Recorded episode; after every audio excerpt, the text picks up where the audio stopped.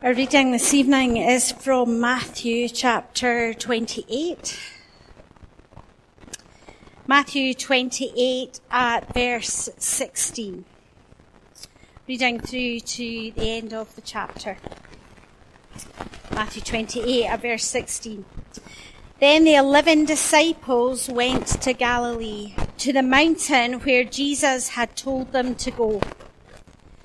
When they saw him, they worshipped him, but some doubted. Then Jesus came to them and said, All authority in heaven and on earth has been given to me.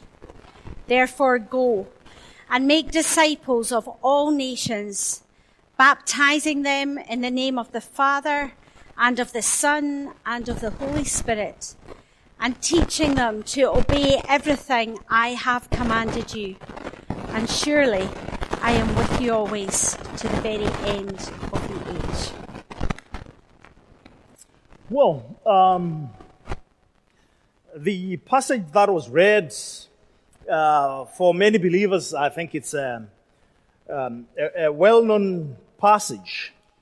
This passage um, we, we, we, we, we, we find Christ speaking to his um, disciples after the resurrection. In the morning, we we're talking about the resurrection. So this is after the, after the resurrection, and he is about to, to, to ascend or to, to, to go to, to in, in, into heaven.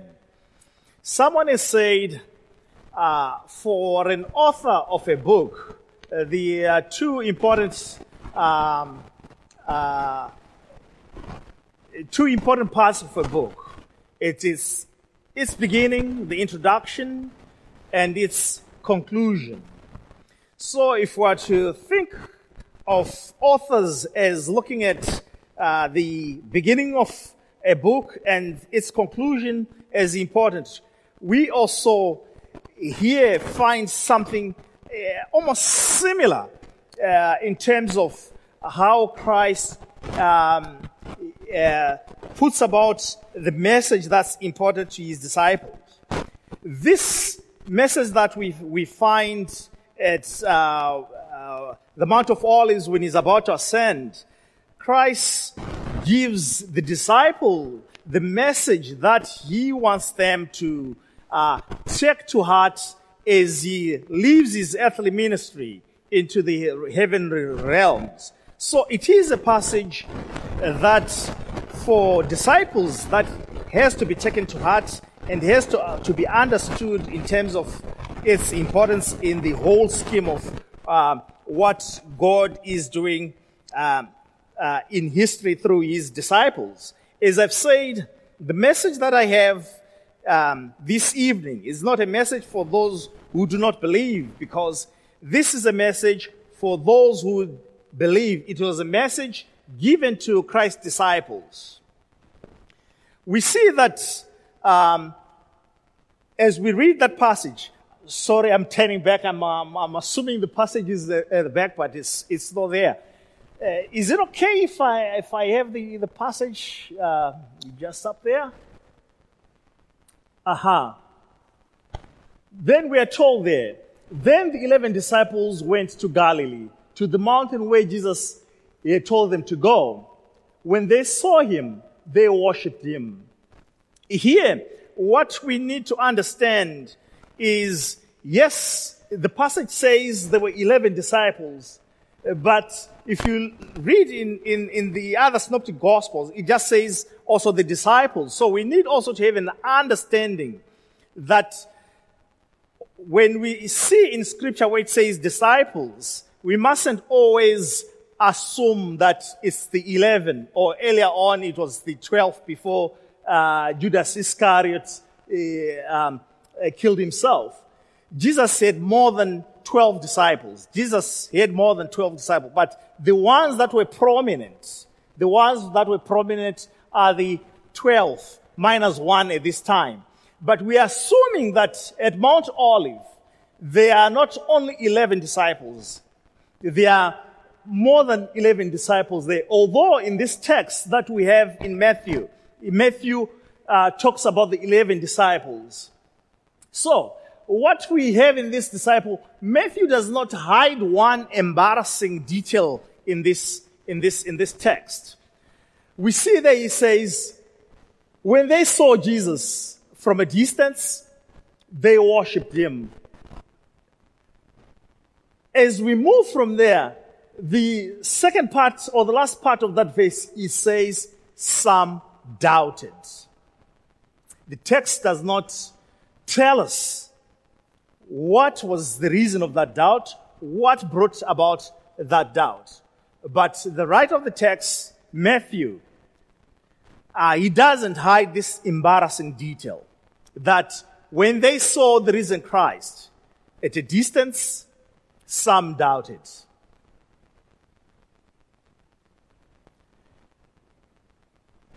What could have caused some to doubt? And what's the object or the subject of that doubt? Here, some theologians believe that some, when they saw him coming, the element of worshipping him could some have said, Can we worship uh, this Jesus, uh, this Jesus uh, that we see? Can we worship him? Remember, most of these disciples that we had um, in the first century, especially this time, were coming from the Jewish uh, background. And uh, Judaism, or um, where they were coming from, uh, Judaism was radically monotheistic. There was belief in one God.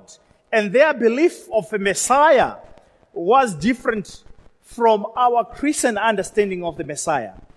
Their belief of the Messiah was someone who was human but had supernatural powers or had more powers than what human beings had. So that's a big difference between Christianity and Orthodox Judaism or the way that they understood um, the nature of the Messiah.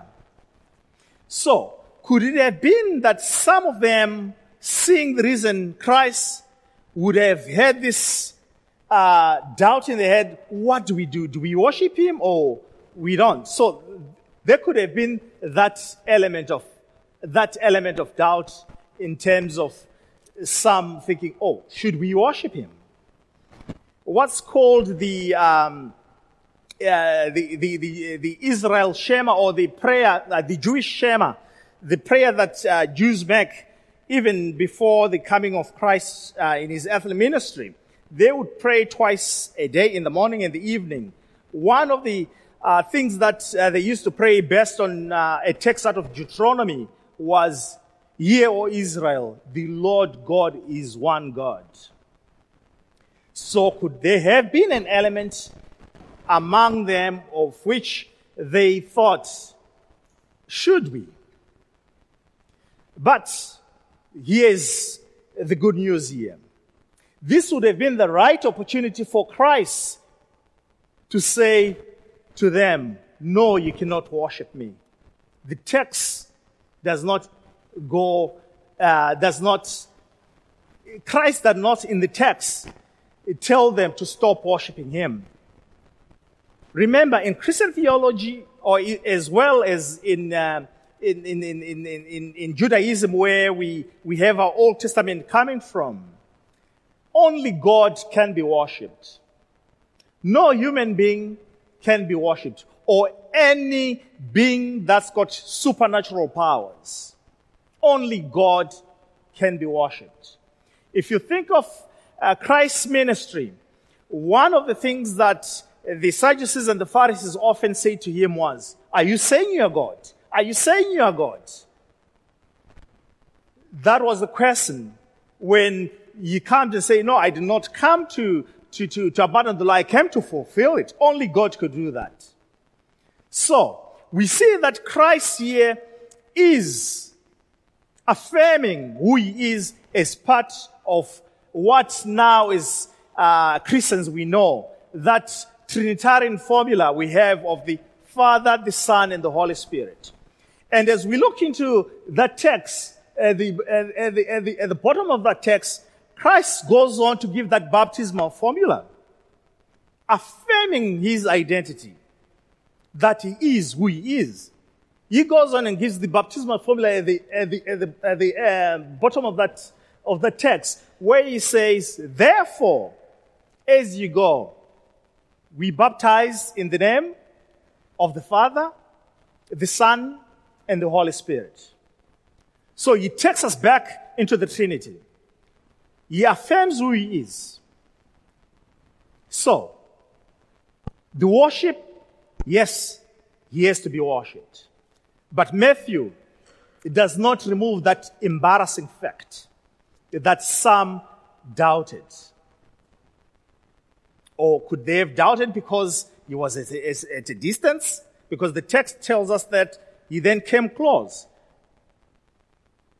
But what we know is after he gives the commission, when we look at what the disciples do after he gives the commission, you can see that that doubt had disappeared. After they've seen the risen Christ and he goes into heaven. We have, uh, in terms of Christian tradition, you look at the life of Peter. We are told that Peter later on was basically crucified. If Peter doubted that Christ was not who he is, would he have gone to be crucified for someone that he believed was not who he was? These early disciples, or who later became apostles, were not gullible people. They had seen the risen Christ and they knew what they had seen. We have Paul who later comes on, who at the beginning, at this time, Paul was not even part of the disciples. Because Paul comes in later. He starts as a person who's crucifying believers. He starts as a, not crucifying, sorry, as a person who's validating the uh, killing of believers within the Jewish um, law where blasphemy was basically part of the um, crimes that they were ascribing to Christians. Because for them, they were saying Jesus is not the Messiah. So if you thought that Jesus was the Messiah, it was also against uh, their, their, their Jewish teaching. So we have the question of the, of early disciples, a disciple like Stephen being stoned to, de- to death, and Paul was there validating that yes, uh, Stephen had broken the law and he had to be. That was that was his bread and butter at the beginning, Paul. But later on, this Paul, whose main business is making sure that he's validating uh, the, the, the killing of Christians, meets uh, Christ on the road to Damascus. He's converted. And later on, Christian tradition also tells us this Paul, who started, who did not accept Christianity, is beheaded. Because he was a Roman citizen, Romans were not crucified. Romans would be beheaded. So Christian tradition tells us that Paul was beheaded.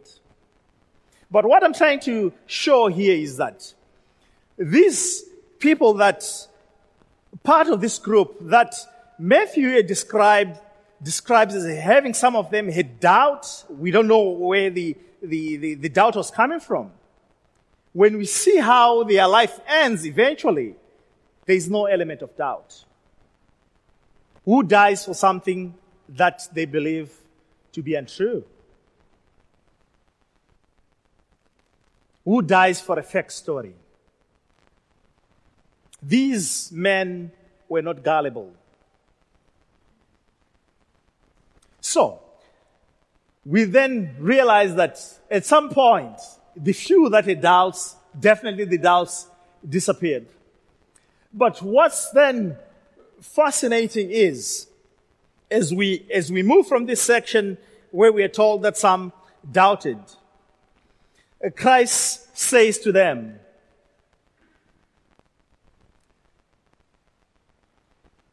All authority in heaven and on earth has been given to me. Therefore, go make disciples of all nations, baptizing them in the name of the Father and of the Son and the Holy Spirit, and teaching them to obey everything I've commanded you. And surely I am with you always to the very end of the age. So, this is what's critical here. The message that he gives to the disciple at his point of uh, departure, that they have to go and make disciples in every nation.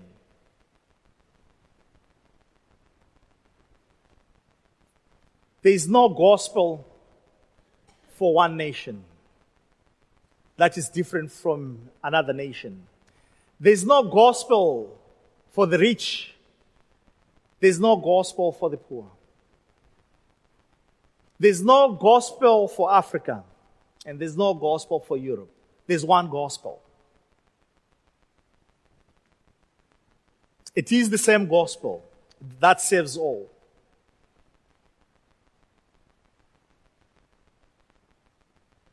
Christ says, Go make disciples.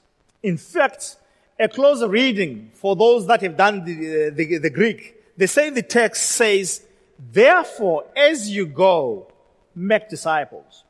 This is slightly uh, a different understanding from uh, the traditional understanding where some people understood Christ as saying, Therefore, go and make disciples. The emphasis is on making disciples.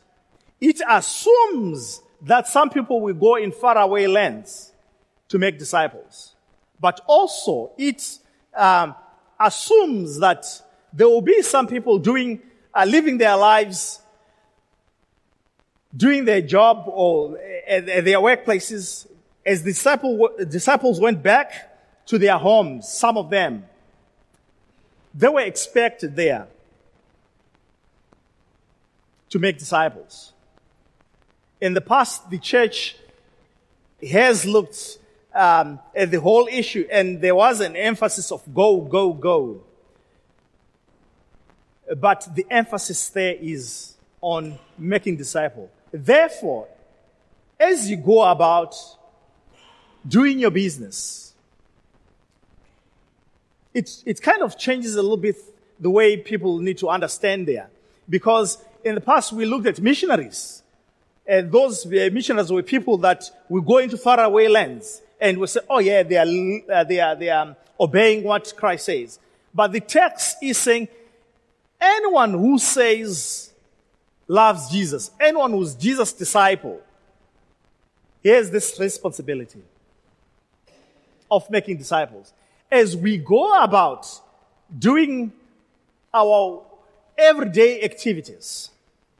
This kind of changes, shifts a little bit the way we should understand how disciples are made. If you are a teacher, you find opportunities where you work. If you are a taxi driver, when opportunities arise, you find opportunities where you work.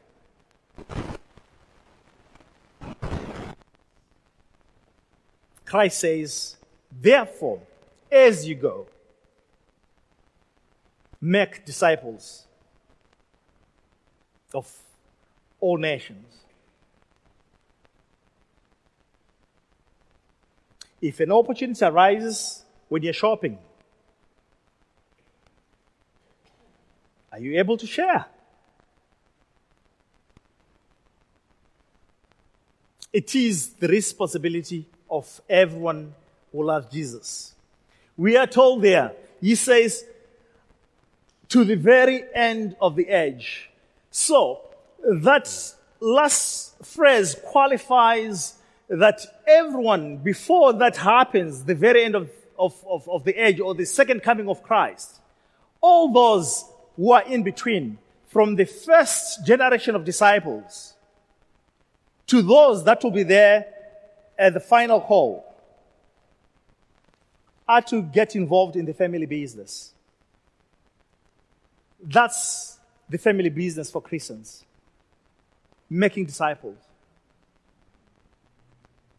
The discipleship of nations. The elements that are involved in the Great Commission involve, involves in evangelism and discipleship. Those are the, are the key elements that are involved. Evangelism, that's you and I reaching out with the gospel. You and I reaching out the gospel. We do not convert. No, that's God's task. Our job is to reach out with the gospel. God is the one who gives life to a dead heart. He is the one that makes a person turn. He is the one that makes a person to begin to acknowledge Jesus Christ. Christ says, if they say no to the message that you're sharing, they're not saying no to you, they're saying no to Christ. I don't feel too bad. I feel sorry when someone says no. But when they say no, if another opportunity rises, the next person, I share with the next person. God is the one who converts. The God who converts is the one who has given you and I that responsibility. It is a command. The commission is a command. It is a responsibility for each and every person who says yes to Christ. To each and every person who says, I believe in the Lordship of Jesus Christ. He's my Lord and personal Savior. It is the responsibility for each and every believer. It is that understanding that, humanly speaking, if we're to think of your forefathers, what they did in places like Africa, South America, Asia. That's the faith that they had and the understanding that they had that set the world on fire in terms of people accepting Christ. At the moment, I was reading the newsletter that the uh, Free Church sent through, which was saying 33% of all evangelicals in the world are in Africa.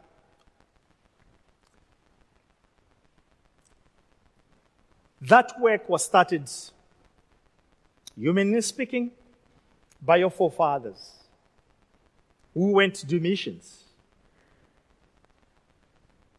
who took it seriously. But as I say, yes, it was good what they did, but also for us who don't feel we've got that call to go out or to go into exotic places to preach the word, our responsibility is to reach out to people around us with the gospel. It is our responsibility.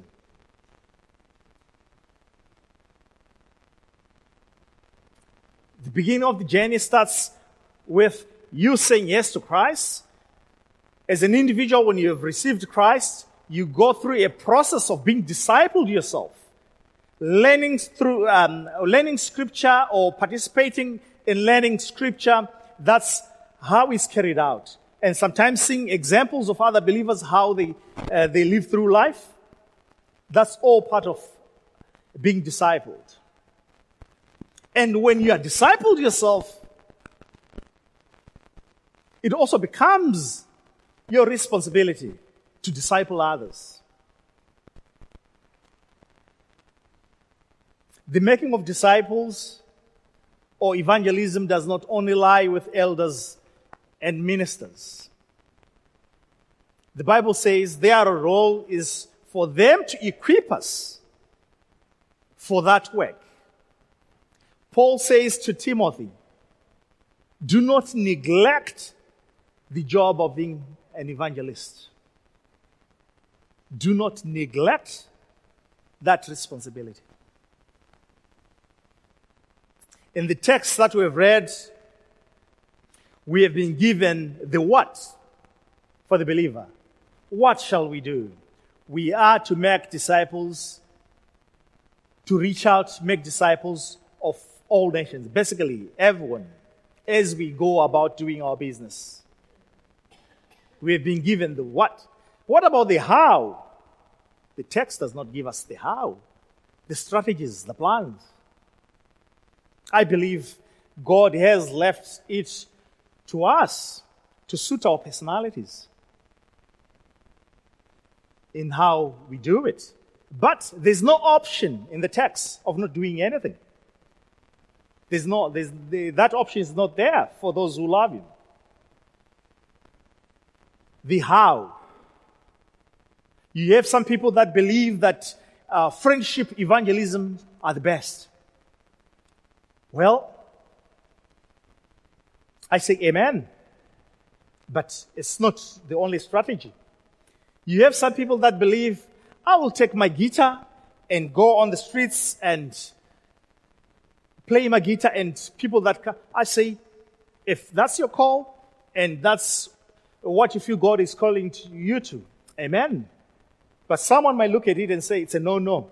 I, I wouldn't be able to be the, uh, the kind of person that can go and strum my guitar in the middle of Sauchiehall Street for passers-by.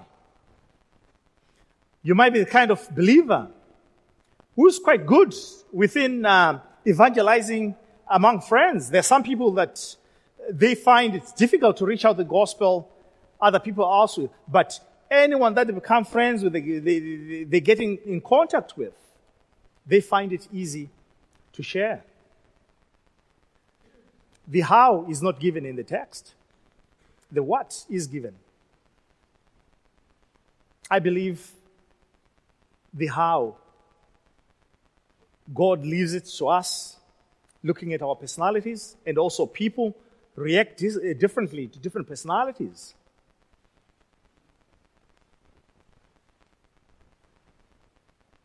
But the text is no option for doing nothing. People pray, pray for revival. I say, Amen. It's good to pray for revival. But, as Paul says, are you doing the work of the evangelist? The whole story about Lazarus and the rich man, when uh, Christ says, uh, the rich man says, Can you send someone from heaven to go and tell the people down there to change? Christ says they have the, the prophets with them down there. Even if someone comes from the dead, they will not accept. That responsibility is given to you and I who say we love Christ. There's no one who's going to come from heaven to come and evangelize. Evangelism is a task for those who say yes to Christ. There's no any other option. God has given us that responsibility. And that is coming from a point of love. That's where it flows from. John 3:16 tells us, "For God so loved the world that he gave his only son that whoever believes in him will not perish but have eternal life." So, it's coming from, from a position of love. God loves the world. God loves humanity. It's people that are pulling away from Him. The coming of Christ is God's um, expression of love to humanity. And it's simple. Say yes to Him, and you have eternal life. And when we go out, when we go out to reach out people for Christ, we are also coming from that position of understanding that it is what makes God happy. And it should also be in us, uh, build that understanding of knowing what happens as well if there's no relationship between a human being and God. We are wishing them well when we are reaching people out with the love of Christ. It is not that we are going there with a message that brings distress to them. No, it is a message that brings life to them. For God so loved the world that he gave his only begotten Son, that whosoever believes in him will not perish but will have eternal life.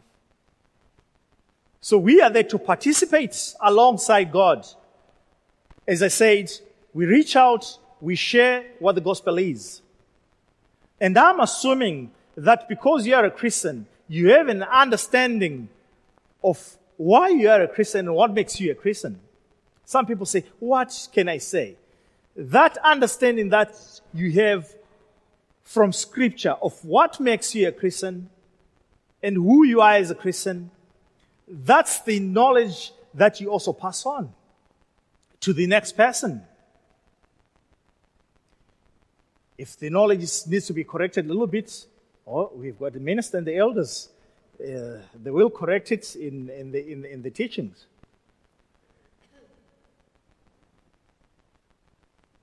We all have got a responsibility. I've heard stories of people that have come to Christ because a grandfather or a grandmother has shared Christ with them. So it's not limited to a particular age.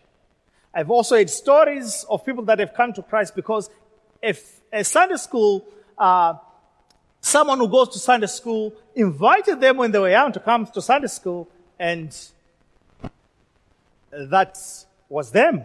That's how they encountered the Lord. And I say, for some, if you find that words are difficult, it could simply asking or getting people to get in touch with where they can hear the words. And those who are the gurus, like our minister of the theology, will then expound the scriptures. But Christ has no option for doing nothing when it comes to this. It is the responsibility of each and every person who says they love Christ. And I'm saying the text gives us the what, but the text does not give us the how. But I know sometimes we find preachers, they get fired up by one strategy. It's okay. Some would want to have the uh, Billy Graham kind of evangelistic uh, concepts. As long as people come to Christ, may the Lord be praised. Some will say, my strategy is friendship evangelism. Can you find ways that work for you to do what you have been commissioned to do? It is the Great Commission. This is, commission is not given to non believers. No. This commission, as I said, is not given to some super human being that will come and uh, help people change. No. This commission is given to each and every human being who says in their hearts of hearts, I love Jesus.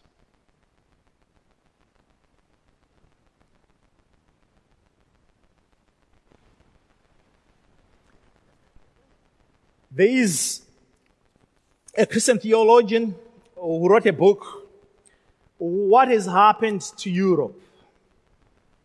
Oh, basically, in his book, he's looking at how Europe in the last 50 years has changed from being basically a continent that was known as the hub of Christianity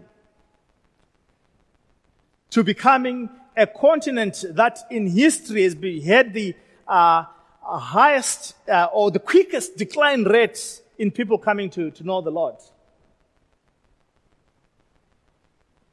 What has happened? Some people say uh, after the First World War, because the church didn't uh, speak out against the war uh, or, or, stand against the war, some people felt uh, disillusioned because the church did not stand up against what was happening. So people started getting out of, of the churches. And he says the other reason has been the privatization of the Christian faith. That people or believers started looking at Christianity as their, their own thing. It's a private matter.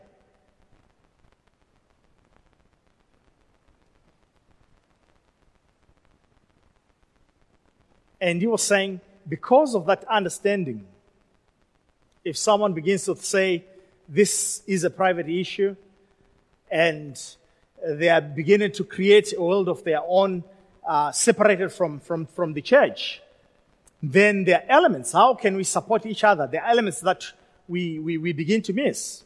We learn in scripture that we must always come together. When we come together, we support each other, we encourage each other, and we continue going forward together.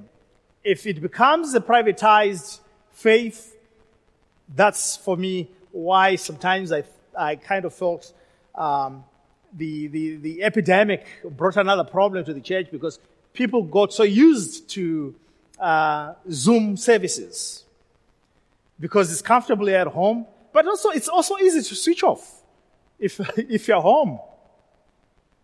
Scripture tells us we must always come together. The coming together, we will be able to learn more. We learn from each other. We'll, we'll be able to uh, do things together, encourage one another. And above all, also, correction, discipline. If you are on your own, you've got a privatized form of faith, if something happens, who's going to discipline you? No one. It's all part of being disciples of Christ. Because our lifestyle also is a form of evangelism. The way we, we live, the way we conduct ourselves. But getting back to the main point, evangelism is your responsibility. Evangelism is my responsibility. When we pray for revival, that understanding must be at the back of our minds that we also need to reach out to the gospel. Shall we pray?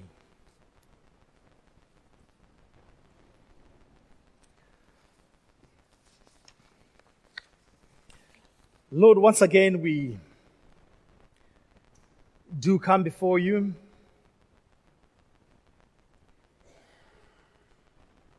We know and acknowledge that we have heard it many times, and at times we've often passed the buck on to others, believing that it's other people's responsibility to reach out. But you tell us in your word that if we love you, it's part of we, who we are in you. To reach out with your message to those who do not know you. We pray, Lord, for courage, and we do also pray for opportunities we do pray that we may find ways of doing it that we are comfortable with. But if we cannot think of any ways that we're comfortable, comfortable with, we pray that we may move out of our comfort zone to do that which is at the heart of what you want us to do.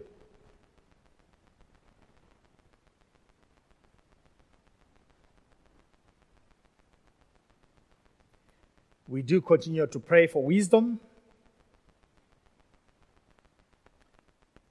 We know that it's not always easy, but we pray uh, that you may give us that courage and the wisdom that we need to share that is dear to us and that which is also dear to you.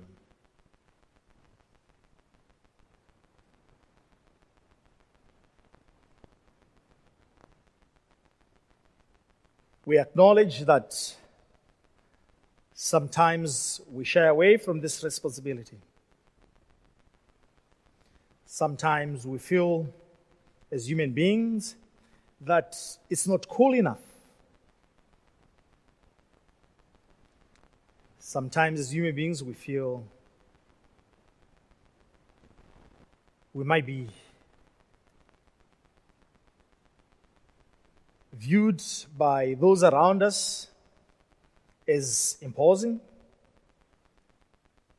But we pray that you may give us the right opportunities to reach out.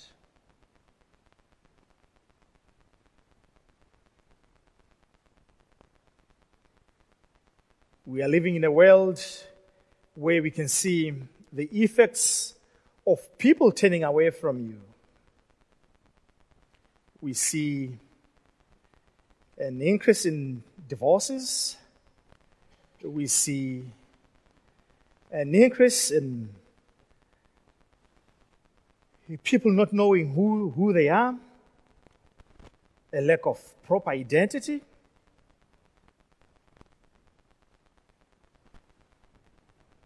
For we know that as human beings, if we are not grounded in you, if we are not grounded in your teaching, then we will lose a sense of understanding of what being human is all about. We have our being in you. You created us. We pray, Lord, that we may find it in our hearts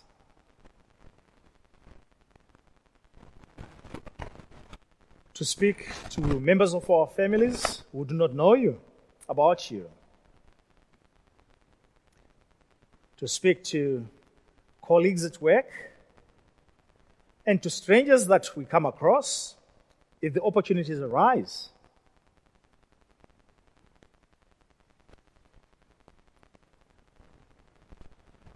We pray and ask all these things in the name of the one who loves us more than any other our Lord Jesus Christ, who died for our sake, that we may have life and have it in abundance. In his name we pray. Amen.